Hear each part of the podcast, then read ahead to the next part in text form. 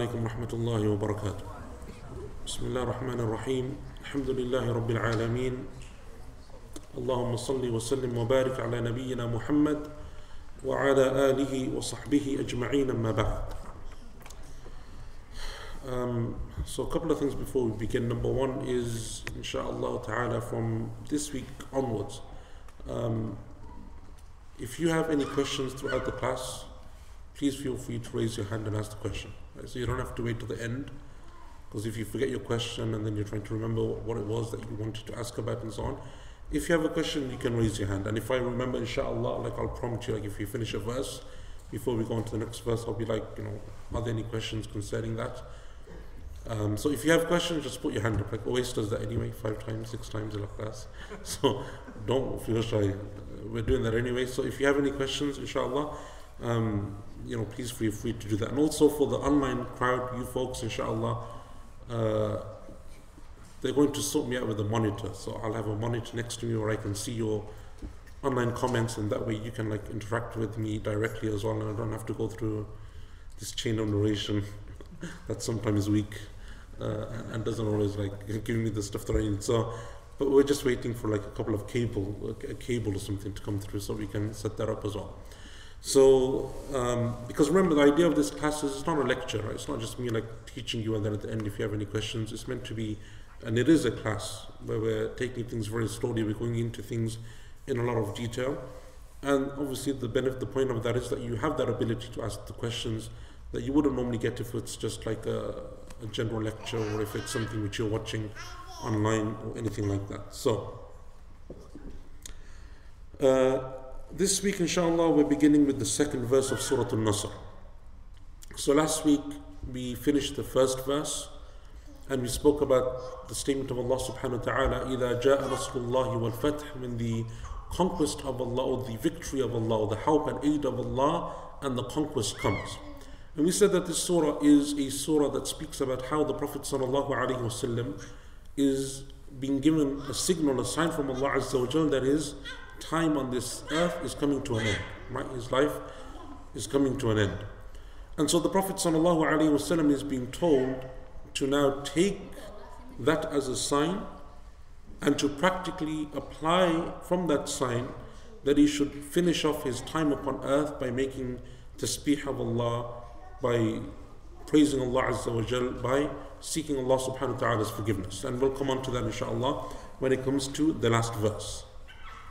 Guys, if you can keep your children please quiet.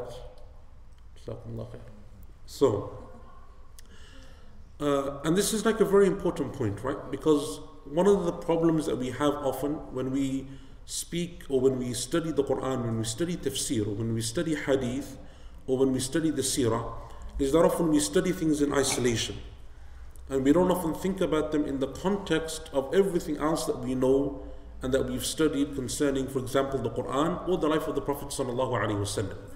So, for example, here the Prophet is being told that after his 20 odd years of prophethood, of striving, of struggling, of sacrifice, of hardship, of trials and tribulations, now he's going to see the fruits of his efforts. He's going to see the results of all of those years that he's put in. Right? And that automatically gives us a lesson. That when you make dua to Allah and you turn to Allah and you trust in Allah and you ask of Allah Azza wa Jal, it is not the case that Allah subhanahu wa ta'ala will always immediately answer your needs, answer your calls. If the Prophet ﷺ has to wait 20 odd years for his mission to be completed, then what about us, right? What about me and you? And so often we're listening and we, we read the surah and we understand, oh, the Prophet ﷺ has the conquest of Mecca and he's been given this signal of his of the end of his life. But then we forget about the 20 years of hardship, right? So don't, when you study the Quran, when you study the Sunnah, when you study the Seerah, remember that there are these are people involved and hardships involved and real life scenarios that took place and events right so a couple of weeks ago or was it last week or the week before i don't remember when we were speaking about the conquest of mecca and we mentioned for example the story of how abu sufyan is coming to the prophet ﷺ and al-abbas who was the uncle of the prophet ﷺ is giving him safe passage and umar radiallahu anh sees him and then they start to go and debate and argue in front of the Prophet ﷺ as to what to do with Abu Sufyan. Right? His life is hanging in the balance. and these two senior major companions are having this discussion, and it's a heated discussion in the presence of the Prophet ﷺ, which shows you that when you're studying the seerah, when you're studying these verses of the Quran, these were real people with real emotions, with differences of opinion, with in all of those dynamics that we have today when we discuss issues with our families and our friends and our spouses and our children. So it is incorrect to assume because sometimes we put them into this pristine glass cage, we put them into something which, you know, and it seems like, oh, you know, they're devoid of emotion. We almost make it so that it's just this idealistic scenario. And we forget that these were people who suffered. Umar radiallahu anhu stands towards Abu Sufyan It's not because of a personal thing like he made clear to Abbas. It's not because of family or anything else. It's because they've suffered. What are we doing? It's one more, wasn't on. Still not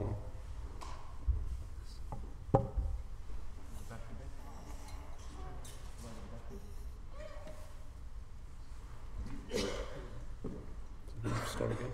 No. Okay, so these were people who have. So Umar radiallahu anhu, his stance towards Abu Sufyan is because of years and years of hardship that he's seen, and difficulty and sacrifice, and Abu Sufyan was a big part of that. Right? And so it's important when we understand this, therefore, that we look at what Allah Azza wa is saying in that more complete and fuller context. So Allah Azza wa in the second verse He says, وَرَأَيْتَ النَّاسَ Oh, this is dangerous. وَرَأَيْتَ النَّاسَ يَدْخُلُونَ فِي دِينِ اللَّهِ أَفْوَاجًا And when you see the people entering into the religion of Allah in groups, right, in droves. This verse and I think we mentioned maybe very briefly, we touched upon this last week, that some of the scholars said, uh, we'll come on to this issue of what does it mean wara'it, right, and to see, right? Wara'it, is it a physical seeing? Is it an actual seeing that Allah Azza is referring to that you will physically see people entering into Islam? Or is it, does it mean you will come to know? Right? Ru'yatul ilmiya, it is a type of knowledge, right? So, for example, as we often say in our conversation, or do you see if you go and do something, right? It doesn't mean that you actually go and do something. It means you see as in you know, right? That's very common. We often say that, right? Do you see what happens when you do this? Do you see if so and so goes there? That seeing isn't an actual eyesight seeing, it's a sight of knowledge, a sight of an insight almost, right? You know something because of your experience and your knowledge. The verse here, therefore, وَرَأَيْتَ النَّاسِ and you will see the people. Is it a physical seeing? Or is it a sight of knowledge? So some of the scholars said it is a physical scene. Right? It's actually the Prophet ﷺ seeing people entering into Islam into droves. Right? And we know that after the conquest of Mecca, conquest of Mecca, what happens? The Prophet ﷺ goes to afterwards the Battle of Hunain, and then he lays siege to Ta'if, to the people of Thaqif, and then he'll come back to Medina. And before the Battle of Tabuk, most likely, many of the Arab delegations, it is called Amul Wufud, the ninth year of the Hijrah, the year of delegations. All of these different delegations from the Arabian Peninsula start to enter into Islam. Then the final battle is Tabuk of the Prophet ﷺ that he participated in. And then shortly after that, you have the farewell Hajj. So, some of the scholars said, therefore, that this surah is revealed around the ninth year of the Hijrah.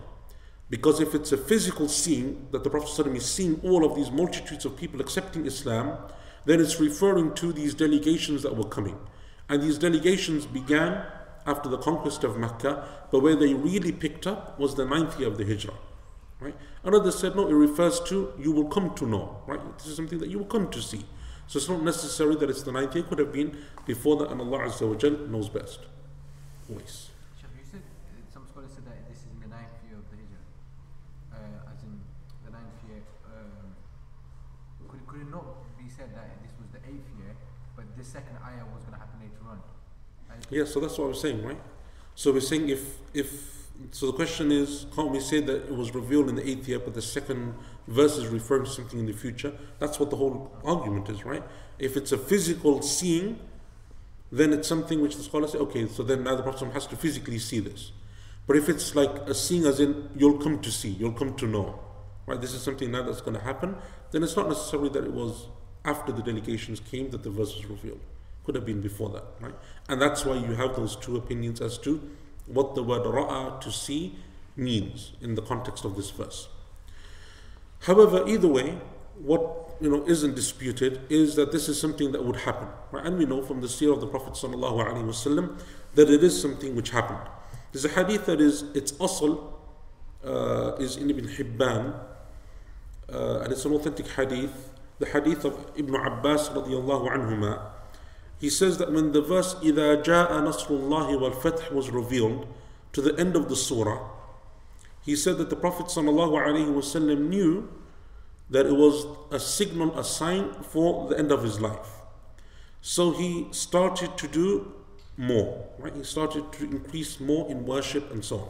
And remember, we said this, I think, a couple of weeks ago, that there is that principle, therefore, taken from this surah, that if someone knows or they fear for the, for the end of their life, or they're diagnosed with a severe illness or a terminal illness, or because of old age, or for whatever reason they anticipate that their days are numbered short, that they increase more in ibadah, that they do more. Right? And, and that's natural to an extent because when you know that your time is limited, you're obviously going to start realigning your properties. Uh, priorities, not property, well, properties maybe as well, but priorities. You're going to realign, start realigning your priorities, and start realigning your, you know, what's important to you and what you put forward and what you push back, that's natural.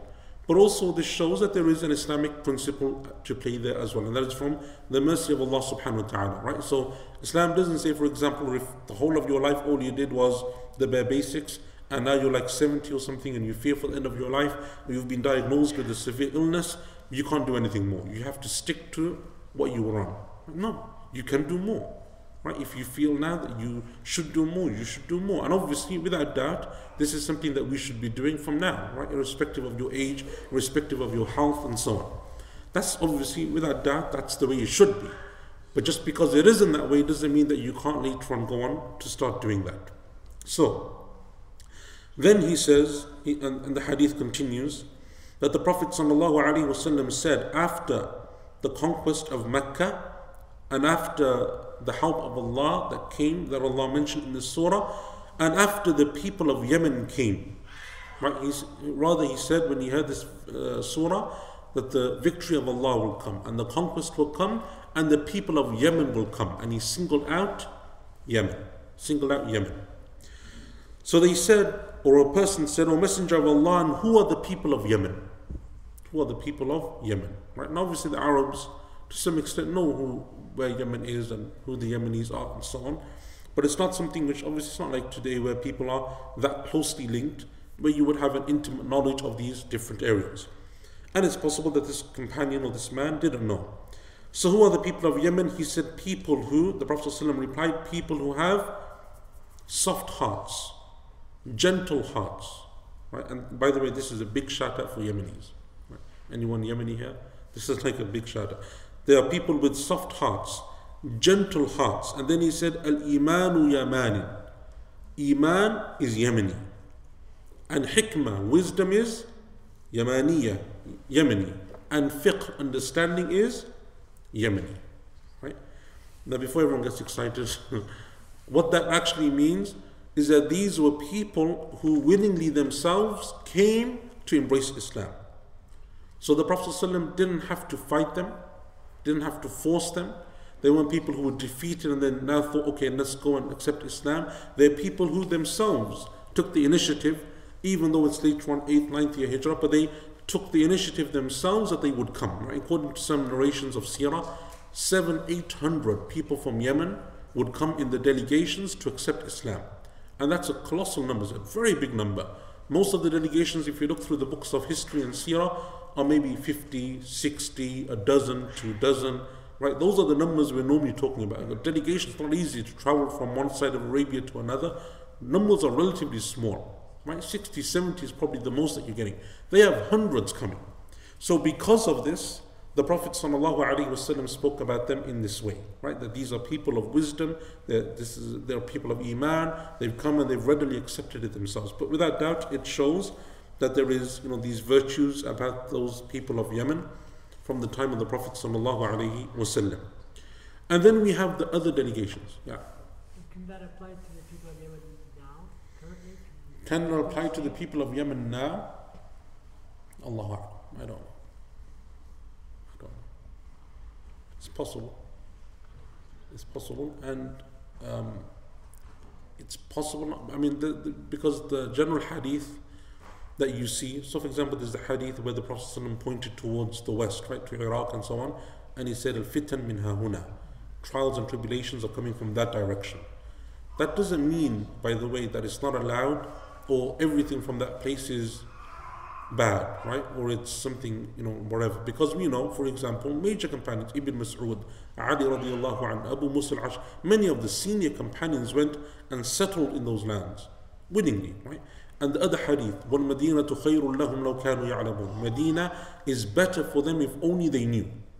Right? That's a hadith when most people read it, they think, oh, if you're in Medina, you should stay in Medina. Or you should by any way and means get to Medina. But we forget that many, many companions and senior companions willingly left Medina. From Ibn Abbas to Ibn Mas'ud to Ali to Abu Musa to Abu Darda, and the list goes on and on and on and on. Right? So many of them. And these are major companions. Willingly leave Medina because they understood, therefore, that these ahadith are not meant to be understood in that context. Right? So likewise with this hadith, yes, there is good in Yemen and there is good in the people of Yemen, and there is good in wherever. But that doesn't mean that everything from Yemen is good, or all of the people of Yemen are good, right? That's not the way these ahadith are understood within that like very you know black and white context. Yeah, go. What does Yemen mean in Arabic? What does Yemen mean in Arabic? That's a very good question. So now you're gonna have to research that and bring it back to me next week. That's the flip side of this. If I don't know, someone's gonna have to tell me. It's probably from the word Yamin, I would guess, right? Yamin, Yamin, Arab. But anyway, your father will help you. Okay, so so we have the years of the year of delegations, right? And I want you to go through some of these delegations because this is what Allah Azza is referring to. After 20 odd years of hardship, of of you know trial, of tribulation, all of that, now Allah Azza wa is saying you will see the fruits of your labors. You will have all of these different Arab tribes willingly, openly coming and accepting Islam.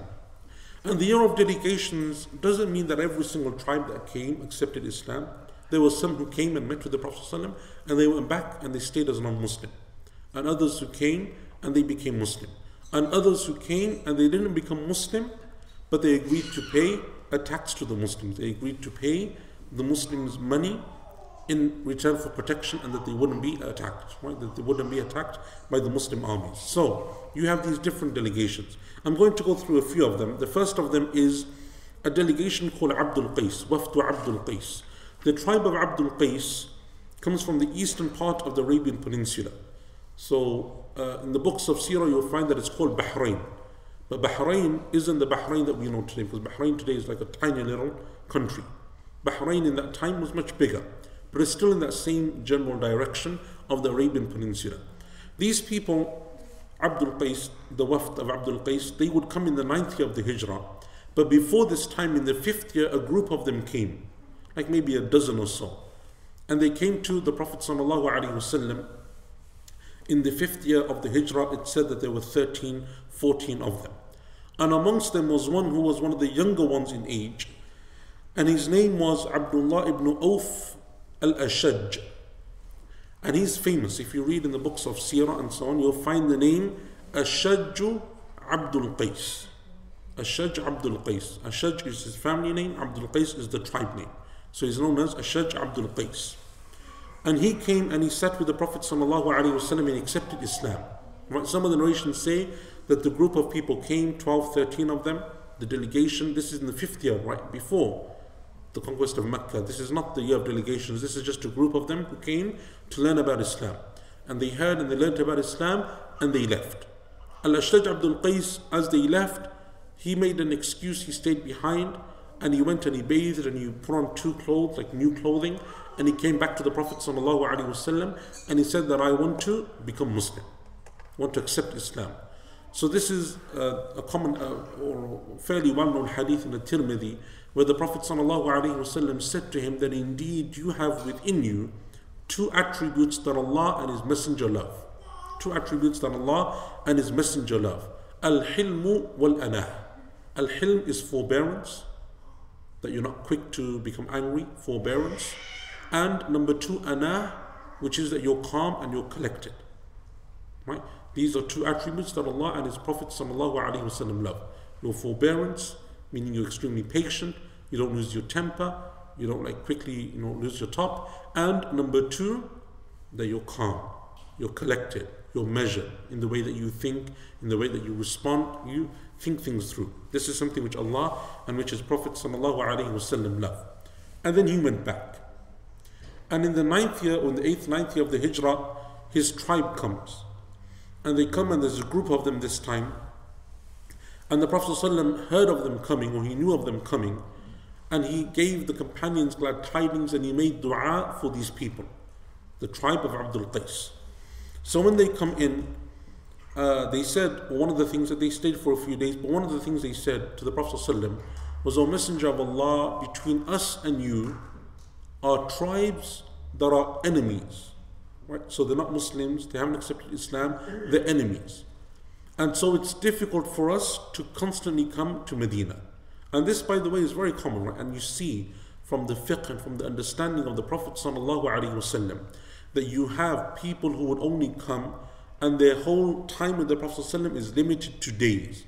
That's their only interaction as companions. So not every companion was like Abu Bakr and Umar and Uthman and Ali.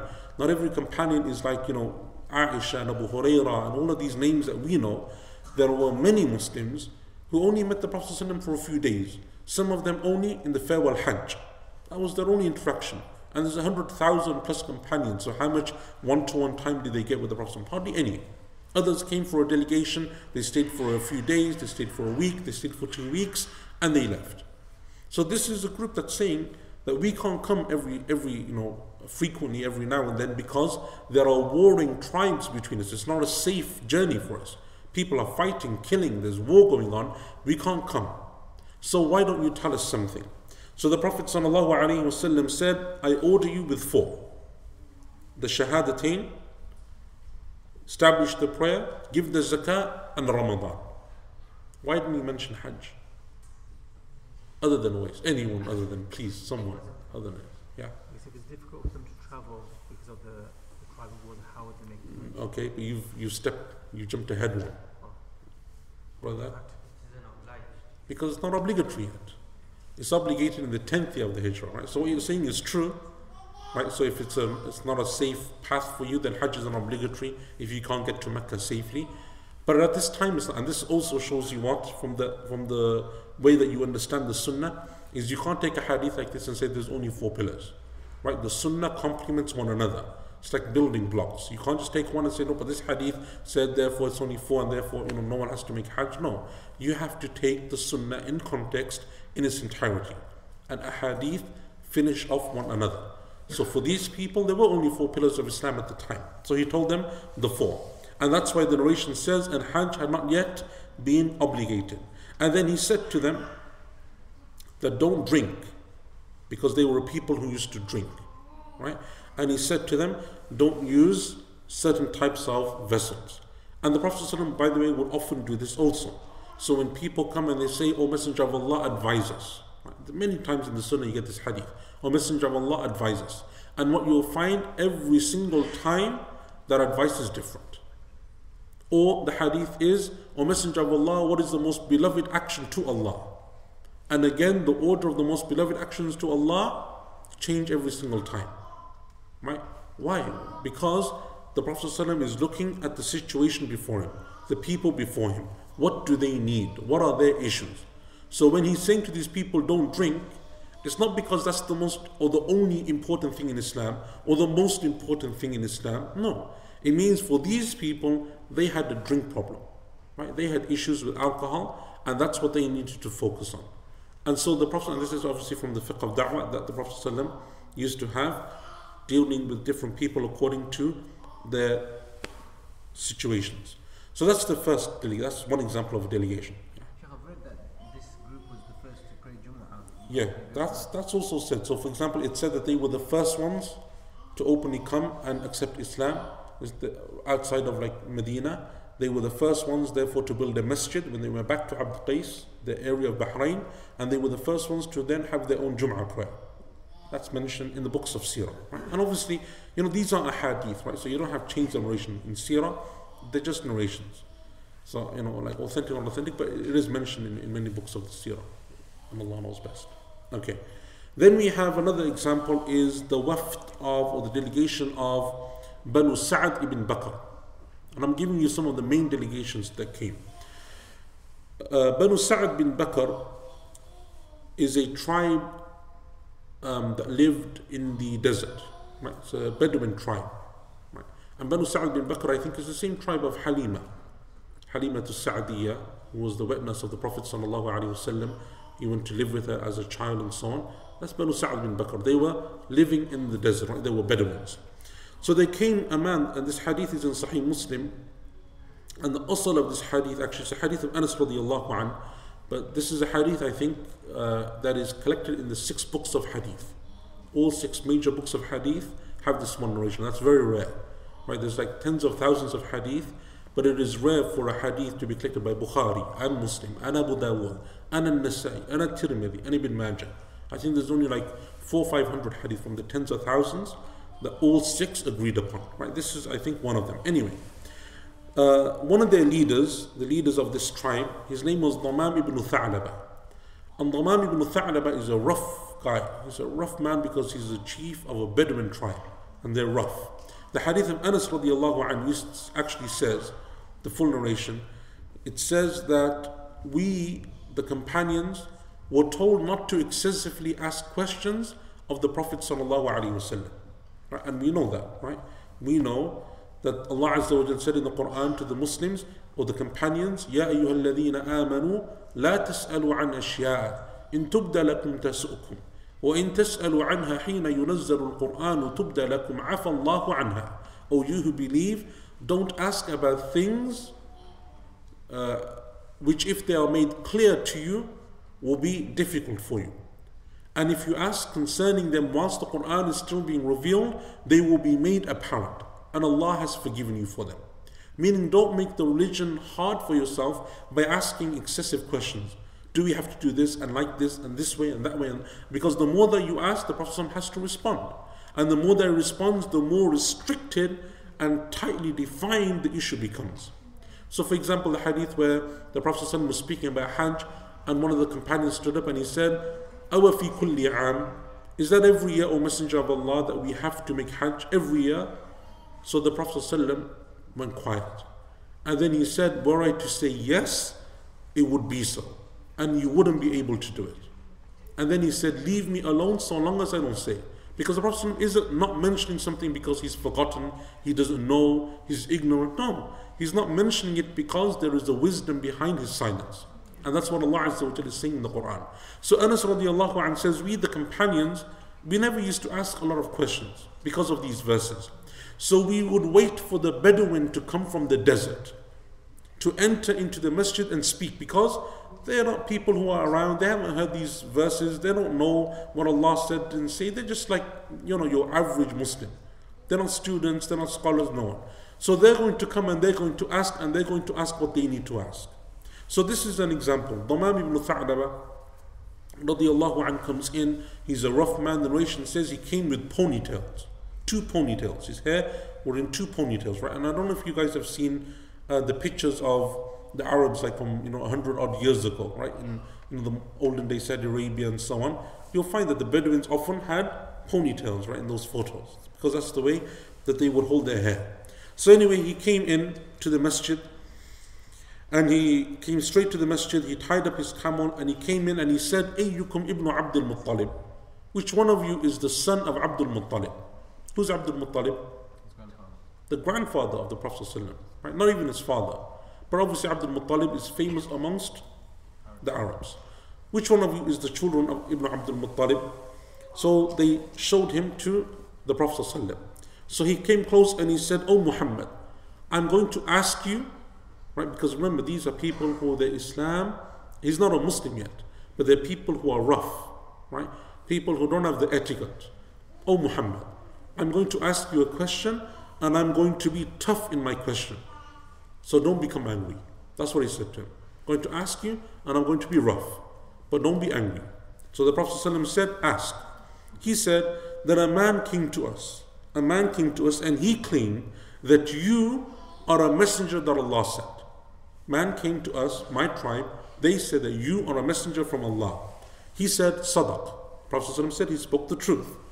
So he asked him, فَمَنْ خَلَقَ السَّمَاء Who created the heavens? The Prophet ﷺ said, Allah.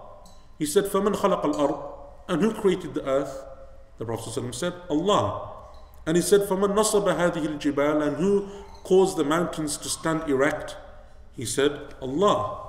And then he said, and who placed in it what he placed in it? Right from the vegetation, the you know everything, the earth, the oceans, the trees. Who placed everything within it? He said, Allah. So he said, Then I ask you, by the one who created the heavens and created the earth and made the mountains to stand tall, did Allah send you as his messenger? And he said, Yes. And then Damam carries on. He said that your messenger then also claimed to us that we have to pray five times every day and night. The Prophet said he spoke the truth. He said, So I ask you, by the one who sent you Allah, is that what he commanded? And the Prophet ﷺ said, Yes. He said, And then your messenger also claimed that we have to give zakah on our wealth. He said, Yes. He said, I ask you by the one who is Allah that sent you, is that what we have to do? He said, Yes. He said, and then your messenger also said that we have to come, or we have to fast in the month of Ramadan. He said, That is true. He said, By Allah, the one who sent you, is that what he told you to say? He said, Yes. I said, and then he also claimed that we have to make Hajj if we are able to do so. He said, Yes. He said, Therefore, oh, by the one that sent you with the truth, is that what he commanded you to say? He said, Yes. And then he turned away and he said, By the one who sent you with all of this truth, I will neither do more than this, nor will I do less. And he left. There you go. Done. Right. Simple as. I'm not going to do any more, not going to do any less, and he left. The Prophet ﷺ said after he left, in this hadith, as I said, is collected by the six, it is an authentic hadith. But if he is truthful, he will enter into Jannah. If he is truthful, he will enter into Jannah. This man in Damam, right, it shows you, by the way, that some of these delegations are an individual. So when they say delegations in the books of Sirah, it doesn't even mean it's a group, but it means that they were representatives of their tribes and their people. This man, Damam ibn Tha'laba, will then go back to his people, his tribe of Banu Sa'd bin Bakr, and he will tell them, This is what this man came with, this is what he said, and I have accepted his religion. And the people, his whole tribe, on the same day accepted Islam. All of them. They became Muslim. So the scholars in the books of Sirah say that it said that no one, no one person had more of a positive effect on their tribe than Damam ibn Tha'laba. No one person had more of a positive effect on the whole tribe that because of him, the whole tribe, wholesale, becomes Muslim then Damam ibn Tha'laba radiallahu anhu. Okay. Another delegation that we have is the Wafd of Najran, right? the delegation of Najran. And the delegation of Najran is a group of people who are come. Najran is in the southern um, tip of the Arabian Peninsula towards the border of Yemen. Right? So it's in modern day Saudi Arabia, but towards the border of Yemen. And they came to the Prophet wasallam, and there were said about 60 or 70 of them, and they were a people who were Christians. Uh, sisters, the children are making a lot of noise, and they're disturbing the class and they're disturbing everyone online. So please. Um, so they came, the 60, 70 of them, they were Christians. The people of Najran are Christians. And they came in their finery, they came wearing silk clothing, they came with adornments, you know, like jewelry of gold and silver, to show their wealth and their prosperity and their position amongst the Arabs. And they came to Medina and they sat in Medina wanting to speak to the Prophet. But the Prophet refused to meet them. So some of the companions said he refuses to meet you because you're wearing silk and you're wearing gold. If you remove this, he'll speak to you. So they did so and they came and the Prophet ﷺ met with them. And he said to them, they said to him, we believe in the prophets before you came, right? We already accepted Jesus and Moses and all of these prophets. We've already accepted them. So the Prophet ﷺ said to them, What stops you from becoming Muslim is three things. Number one, that you worship the cross. Number two, that you eat uh, pig meat. And number three, that you claim that Allah has a child. They said yes, because who is like Isa? Who is like Isa alayhi salam? That Allah created him from a mother without a father. He's unique, right? And that's when Allah Azza wa sent the uh, revealed the verse in the Quran, "Inna mathala Isa inda Allahi ka mathali Adam." Right? The example of Isa in the sight of Allah is like the example of Adam. Isa is created from a mother with no father. Adam was created with neither mother nor father. Right? And then likewise you have another verse that Allah Azza wa Jal revealed, and that is the verse of Mubahala.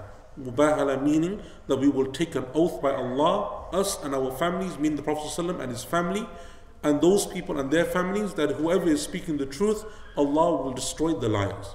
Right? And this verse is mentioned also in the Quran in Surah Al Imran.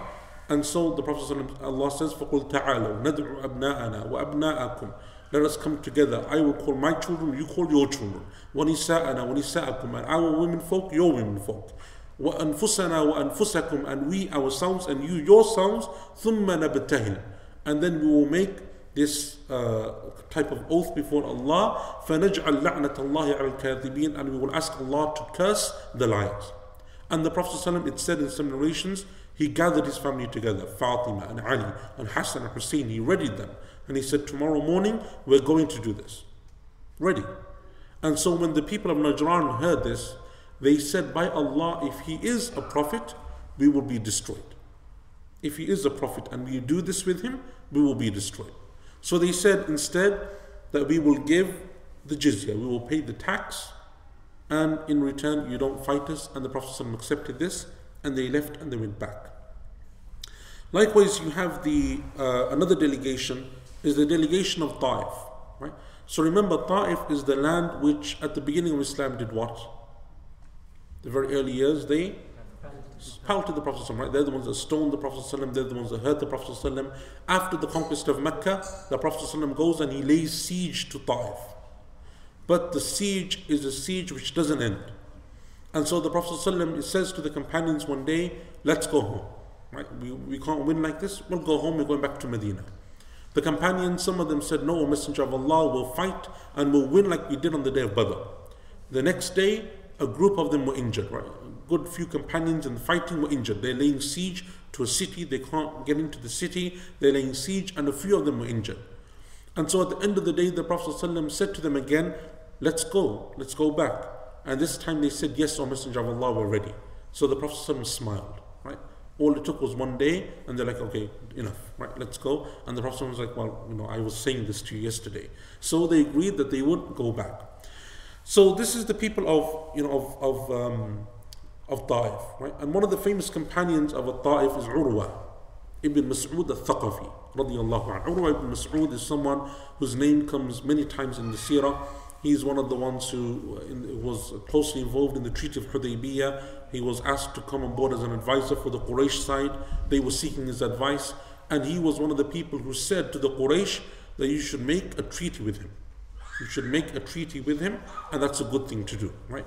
And Urwa bin Mas'ud, um, radiallahu an, later on will become a Muslim, but there's a verse in the Quran in which Allah Azza wa says, quoting the Quraysh of Mecca, وقالوا لولا نزل هذا القرآن على رجل من القريتين عظيم One of the, the leaders of Quraysh said that surely if Allah was going to reveal a Quran, give revelation, He should have given it to one of the two men of the two great cities, meaning a leader either from Mecca or from Quraysh. Right? Qatada, rahimahullah, some of the Salaf, they said in the tafsir that the man from Mecca that's speaking, that's referring to himself, is Al Walid ibn al Mughira, and the man that is referring to from Ta'if is Urwa ibn Mas'ud. Right? Why, if Allah is going to reveal the Quran, why give it to Muhammad? He's an orphan, doesn't have any money, he's a nobody. If he was surely going to give the Quran, and again, that's that faulty thinking that Allah, if He was surely going to favor someone, He would favor the strong, the rich, the powerful, the noble. Right? Why doesn't He give it to someone like me or someone like Urwa bin Mas'ud because of his position in in in in in, in Ta'if? Urwa ibn Mas'ud is also mentioned in the Sunnah. He's the one that the Prophet ﷺ said that I saw the Prophet of Allah Isa alayhi salam. And the person who looked resembled him most in appearance is Urwa ibn Mas'ud. Right, Urwa ibn Mas'ud resembles him most in appearance. And then I saw my father Ibrahim, and the one who resembles him most is myself. Right? And that's a hadith that is authentic. So Urwa ibn Mas'ud becomes a Muslim. And he says to the Prophet ﷺ, the Prophet ﷺ says, Come with me, let's go back to Medina. He says, No, O Messenger of Allah, I am going to go to Ta'if and I will go and call my people to Islam. And this is, I think, after the siege of Mecca, the siege of Ta'if. He accepts Islam. The Prophet ﷺ says, Come with us, come back with us. He says, No, I will go and call my people to Islam. The Prophet ﷺ said, I fear that if you do this, they will kill you. They will kill you. We're just, we're fighting, we're in war with them, we just laid siege to them. They're probably not in the mood to hear that one of their leaders has just accepted Islam. He said, No, O Messenger of Allah, they have so much love for me, so much respect, that if I, um, that they would treat me with more respect than their own daughters. Right? That's how much they, they love me. And if I was to sleep, they wouldn't even wake me up out of fear for disturbing my comfort. Right? That's how much honor I have amongst them. So he left and he went back. But when he told his people that they were that he was Muslim, they became extremely upset. They became extremely upset with him. And they started to curse him. And they started and this is one of their leaders that they loved before. And he obviously thinks that they still love him, but once they hear about Islam, they turn on him. So it's said in some of the narrations of Sirah that he woke up for Fajr one day and he went on top of the roof of his house uh, and he was he was going to pray Fajr or he was going to give the adhan and an arrow came in and struck him and he died from that. And it said that he said on his deathbed that I have no regrets because now I have been given martyrdom and you know I am going to be with the Prophet sallallahu alaihi wasallam. So this is Urwa ibn Mas'ud radiallahu anhu. Sheikh, did the Prophet ﷺ say, um, is, it, is it authentically narrated that the Prophet ﷺ said that he was like with his people, like the people of uh, Yas- Yasin? with their people? Yeah, that's mentioned in the books of, of Sirah also. I don't know about its authenticity, but it is mentioned in the books of Sirah. The Urwa ibn Mas'ud with his people was like the companion in Surah Yasin with his people, right? Because in Surah Yasin, Allah says that He called His people and His people rejected Him, right? They said, We don't accept you. There is that narration, but I don't know of its authenticity. Um, so then the Prophet hears of this news, obviously, and he's upset. But later on, these people in the ninth year of the Hijrah, the people of Ta'if, would send a delegation of their leaders and they would come to the Prophet ﷺ. Amongst the leaders in that delegation was Uthman ibn Abil As. Uthman ibn Abil As. And he was one of the younger companions, the younger people of that delegation. And he, whilst his people came and they were debating with the and by the way, when the people of Ta'if came as a delegation, they weren't happy to be Muslims. They were resisting, and then you know they would be like, okay, we'll become Muslim, but we can still drink. We'll become Muslim, but we can still do this. We'll become Muslim, but we're not going to pray. We'll be like as if they they have favor, right? And they can demand and they can choose what to accept and what to reject. But this companion Uthman ibn Abil As, when his people would retire for the evening, they would go, he would stay back and he would learn the Quran. And he would read the Quran from the Prophet or if he find the Prophet was sleeping or he's tired or he's busy or he's preoccupied, he would go to Abu Bakr an, or one of the senior companions and he would learn the Quran. Eventually, you know, these are people who are like, we're not going to accept Islam, we're not going to accept Islam. But then slowly, over the days, like they're there for approximately two weeks or so, over the days they start to accept. Okay, we'll pray.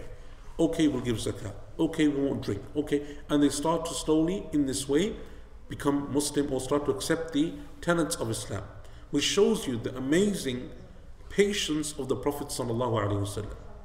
You know that patience and that forbearance, and people coming and resisting and fighting and arguing every day, day in, day out, over every single small issue, and the Prophet just sitting there and he's taking it.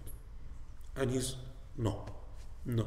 And he's not becoming angry, he's not losing his rag, just no. Can't happen. And now they get to the final point. The final point is that these are the people who have in their area of Ta'if one of the greatest idols of the shirk of Arabia, one of the greatest idols that Allah Azza wa Jalla names in the Quran, Al-Lat. Al-Lat was based in Ta'if.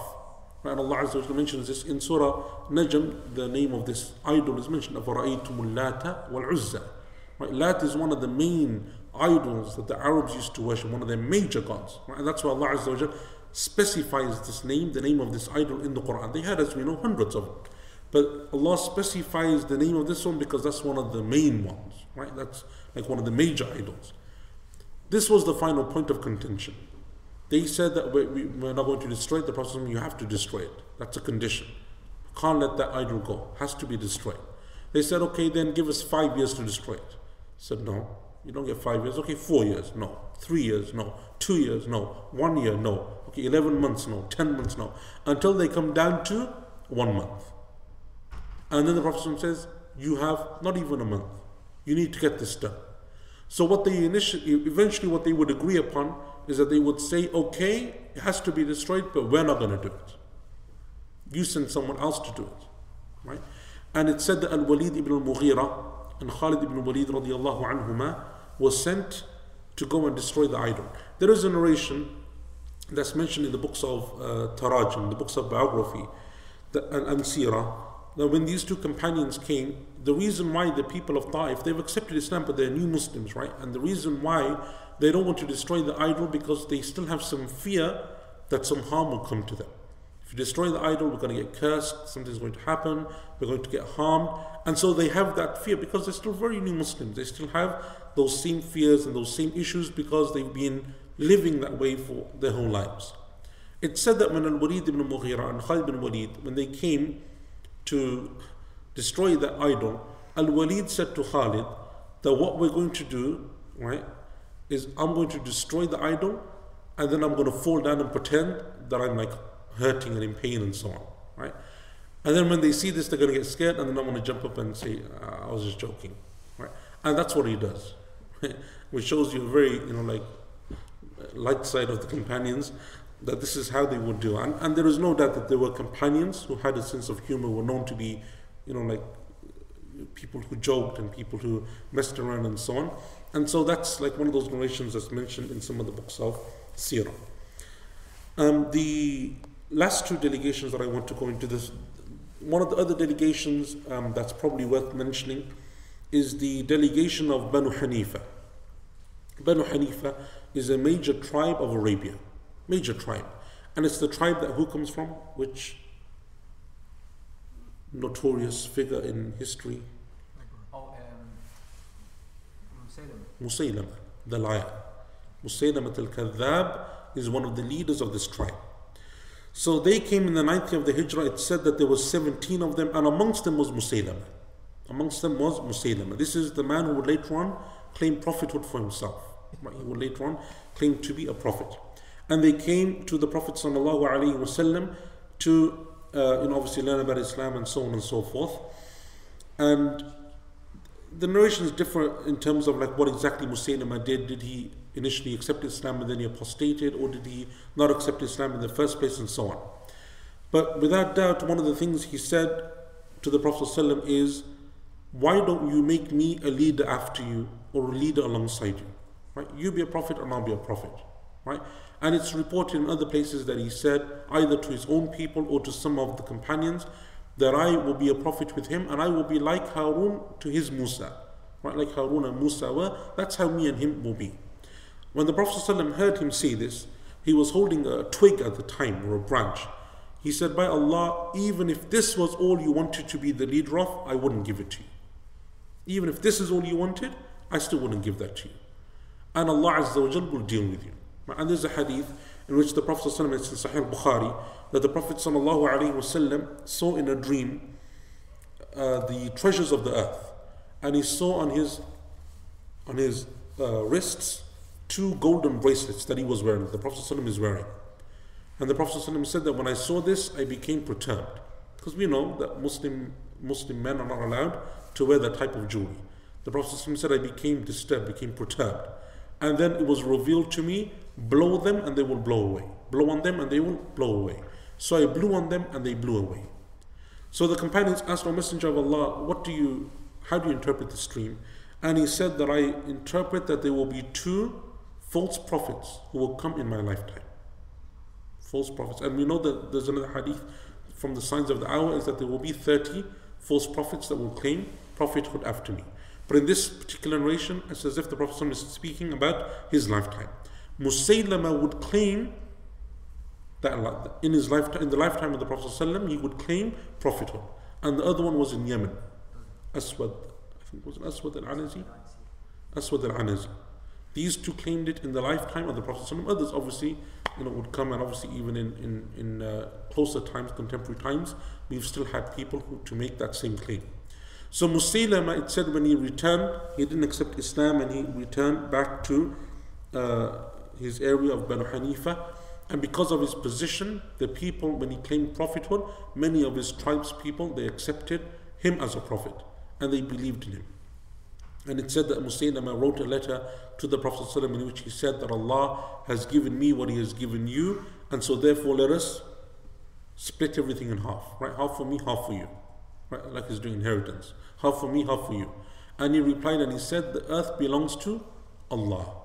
He gives it to whomsoever he wills. Right? So anyway, Musaylama obviously in the time of Abu Bakr radiallahu anh, the Muslims would fight him, the companions, and they would be killed. Uh, he would be, he would die in that battle. And who killed him? Wahshi. Wahshi, right? Who was who? The assassin of?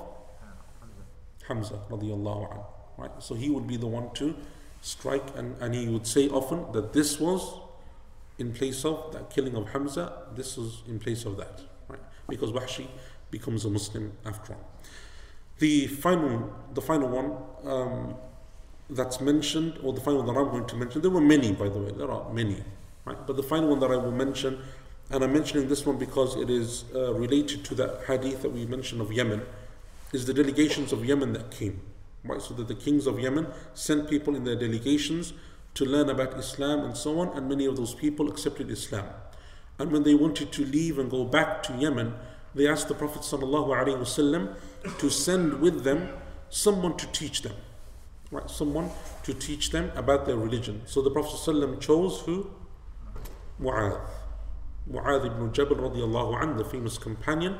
Mu'adh radiallahu anhu goes back as a teacher and that's the famous hadith, you know, where the Prophet says to him, O Mu'adh, you're going to a people of the book, so that the first thing that you call them to be the Shahada, and so on and so forth, right? That's that famous hadith. So he sends Mu'adh, and then later on, he sends also, which companion? Let's see how well we know our history. Mu'adh is the famous one, that's the easy one, everyone knows Mu'adh. Who's the other one? Abu Musa al-Ash'ari radiallahu an, and Abu Musa al-Ash'ari would return with the farewell Hajj, he would return back to Medina and he would come from the farewell Hajj. As for Mu'adh, he would stay until after the death of the Prophet sallallahu alaihi wasallam, and then he returned to Medina. So he never saw the Prophet sallallahu alaihi wasallam after he left for Yemen. Right. So these are basically the uh, you know the delegations, and this is what Allah Azza wa is referring to either physically that the Prophet would see this because he did see this. This took place in his lifetime to the extent that when the Prophet was dying or when he died, passed away, the Arabian Peninsula, right, Arabian Peninsula today is what? Saudi Arabia, Emirates, Yemen, you know, Oman, that whole region is called Arabian Peninsula, Jaziratul Arab. The Arabian Peninsula would all of it be more or less under Islam. Right? It doesn't mean everyone's a Muslim there, but it means that it's come under the rule of Islam and the Muslims. Right? And that's what the Prophet ﷺ is being told. وَرَأَيْتَ النَّاسَ يَدْخُلُونَ فِي دِينِ اللَّهِ أَفْوَاجًا When there was a time, remember, at the beginning of Islam, that no one was becoming, hardly anyone was accepting Islam. Right? You, the Prophet ﷺ would secretly go and call people, and they would gather secretly. Right? And Abu Bakr is going, calling his only, only his closest friends and the people that he can trust. And there's all of this difficulty and hardship. And then even when the da'wah, when Islam is proclaimed openly, it's like the weak people, you know, the slaves and the women and the elderly. These are the people that are accepting Islam, but there is so much resistance and so much fighting and so and all of that leads to what eventually a time will come when there will be thousands, hundreds coming and accepting Islam, and whole tribes across the Arabian Peninsula who are accepting Islam. And that's why it's amazing. You know, like we sit here today, but it's because after the, the blessings of Allah, the struggles of those companions. And that's why they have such an amazing position in this religion. Their status is unrivaled. After the prophets of Allah, there's nothing like them. And Allah Azza wa Jal chose them to be those companions, to be the disciples of the Prophet ﷺ, because that was no easy task. What they did and what they had to do and what they had to withstand, it was going to test them at every level family wise, psychologically, physically, financially, every single way, socially, every every way that you can think of, it was going to bombard them. And so Allah chose them to be those people. So after a time, when you can imagine now, year after year after year, hardship, hardship, hardship, now the Prophet ﷺ is being told, وَرَأَيْتَ النَّاسِ But a time will come, you will see everyone's accepting Islam. And as we know, that's only the beginning. After the death of the Prophet ﷺ, what happens? Abu Bakr, Umar, Uthman, they spread Islam through you know, the, the whole of the Byzantine, Persian empires, all the way to you know, the modern Soviet states and North Africa and to the tips of Spain eventually. Islam spreads. And it spreads far and it spreads wide after that difficulty. Right? So Allah Azza wa Jal, and that's why, and we'll come on to this, I think, um, you know, like maybe next week if we have the time, but the, or maybe, yeah, depending on how much time we have left. But that's why some of the scholars said, وَرَأَيْتَ النَّاسِ You will see the people. Who do the people refer to?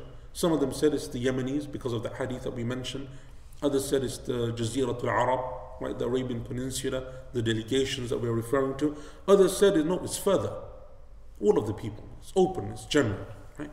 And that's why the Prophet, ﷺ, even though he didn't see it, it is mentioned in a hadith that what did he do? He prophesied it. Right? The Prophet ﷺ spoke about it in a number of hadith that you will conquer the Roman Empire, you will conquer the Persian Empire, and so he prophesied. And so this comes on to that issue. Any questions before we, we carry on? Yeah. The first three leaders the Prophet so initially approached um, in Paya accept Islam. Initial stage of. You mean at the beginning Yes. when he first went? I don't think so. I don't think any of them accepted Islam at that stage. And As far as I know. A, a delegation, were they part of the delegation themselves? Yeah, so the people of Ta'if, as we said, their delegation would come after the siege of Ta'if, so in the ninth year of the Hijrah. Yeah, the one that I mentioned to you.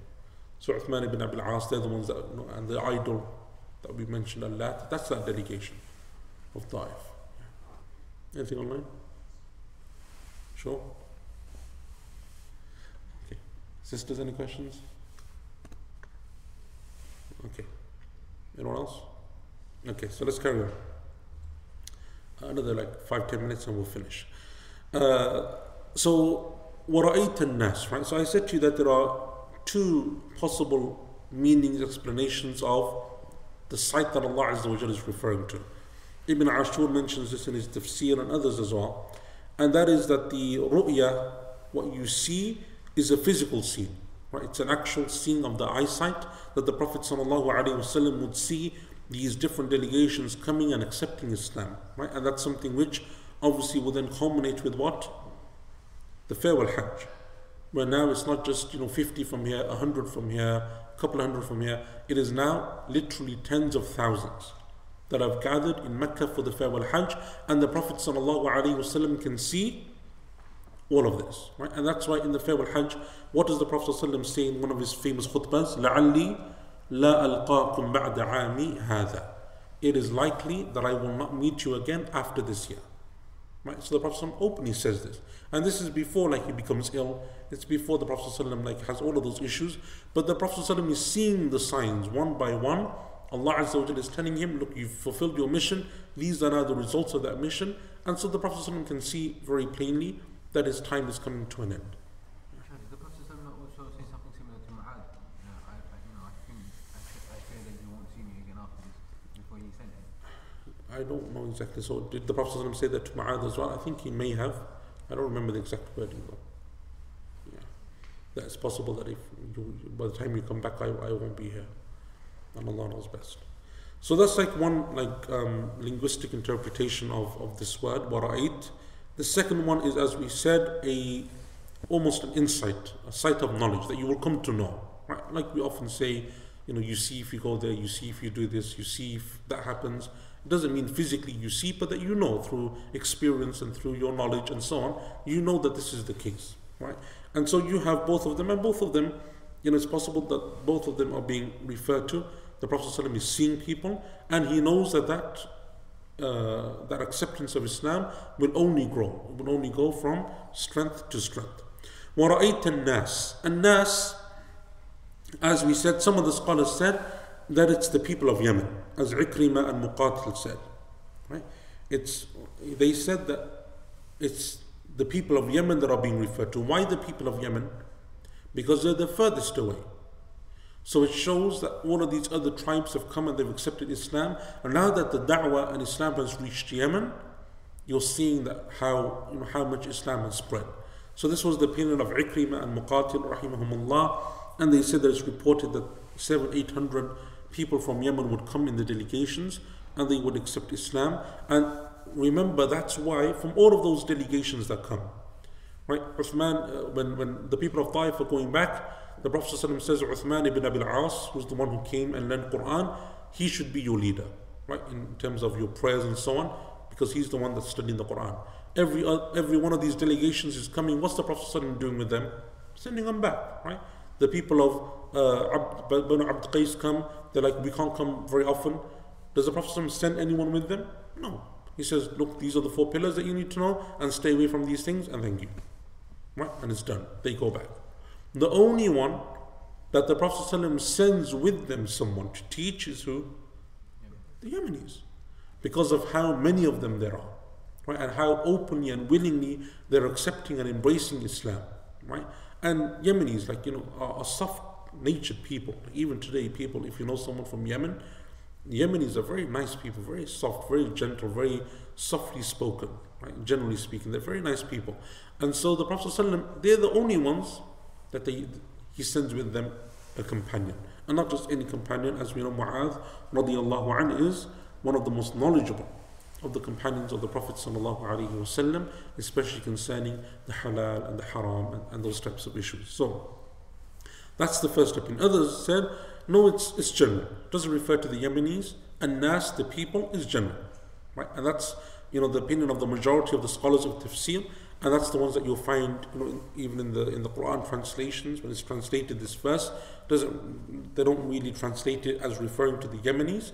It is just open that these are the people who will accept Islam. Al Imam Al Hasan al Basri rahimahullah said that when the Prophet sallallahu alaihi wasallam conquered Mecca and the people of the Haram accepted Islam and they were the people that Allah had saved from the army of the elephants. And we'll come on to that when we go on to Surah Fil. Allah Azza wa saved them from the army of the elephants. Allah subhanahu wa ta'ala showed the other Arabs a sign that the Prophet was true, that he was upon righteousness, that he was upon guidance. And so the other Arabs accepted Islam. And I think we mentioned this maybe last week or the week before, I don't remember. But it's said in many of the books of tafsir and seerah and so on that the Arab, other Arabs were just watching and waiting. What's going to happen between the Muslims and Quraysh? Who's going to win? And because the custodianship of the Kaaba and Mecca was so important and so vital in the society and the culture of the Arabs of the peninsula, because remember, all of these Arabs are coming to Mecca to perform pilgrimage. Even if they're far away, they're still coming, might not be very often, but they're coming and they're paying tribute to the Quraysh and to Mecca and to the Kaaba. So they will wait, waiting to see, because if Allah Azza wa protects these people and He gives them, you know, uh, they win over the Muslims, then Allah's favoring them. Because Allah favored them when the army of the elephants came. And if it's the other way around, the Muslims win, then it shows that Allah Azza has favored them. So when the Muslims won and it became clear, Quraysh has surrendered, and not only surrendered, but they've accepted Islam themselves, the other Arabs saw this as a sign okay, Allah has judged, and now it's clear. And so they all started to come then with their dedications and they started to accept Islam and become Muslims. Right? يدخلون في دين الله entering into the religion of Allah and obviously the religion of Allah is Islam because Allah Azza wa says in other verses إن الدين عند الله الإسلام the religion in the sight of Allah is Islam Allah Azza wa says فأقم وجهك للدين حنيفا all of these verses in the Quran ومن يبتغي غير الإسلام دينا they show that when Allah says the religion of Islam He refers to Islam أفواجا they will accept it in droves. Afwaj, a fawj is a big group. It's a great group of people. Right? As Allah Azza wa Jal says concerning the people of the fire, هذا فوج مقتحم معكم. Right? The people of the fire will be in the fire, and then it will be said to them, This is another group of people entering into the fire. Right? And Allah Azza calls them the same word, describes them as a fawj, a drove, a big group of people. Al Hasan al Basri, rahimahullah ta'ala, said that the people came, afwaja means ummatan ummah, nation upon nation. Right? Meaning tribe upon tribe, nation upon nation. Al Dahak said a fawj is anything above 40 people. Anything above 40 people is considered to be a fawj or a group. Ibn Abbas radiallahu anhu said it's a drove of people, and Al Kalbi said it is tribes. Right? Meaning that it is in great numbers that they're accepting Islam. It's no longer one person there, two people there, a family here, a family there. Now it is tribes and whole you know, like qaba'il and, and whole regions of the Arabian Peninsula that are accepting Islam, and Allah Azza wa Jal knows best. Any questions? And that's the end of the second verse. So we'll leave the next verse till next week. Any questions from anyone?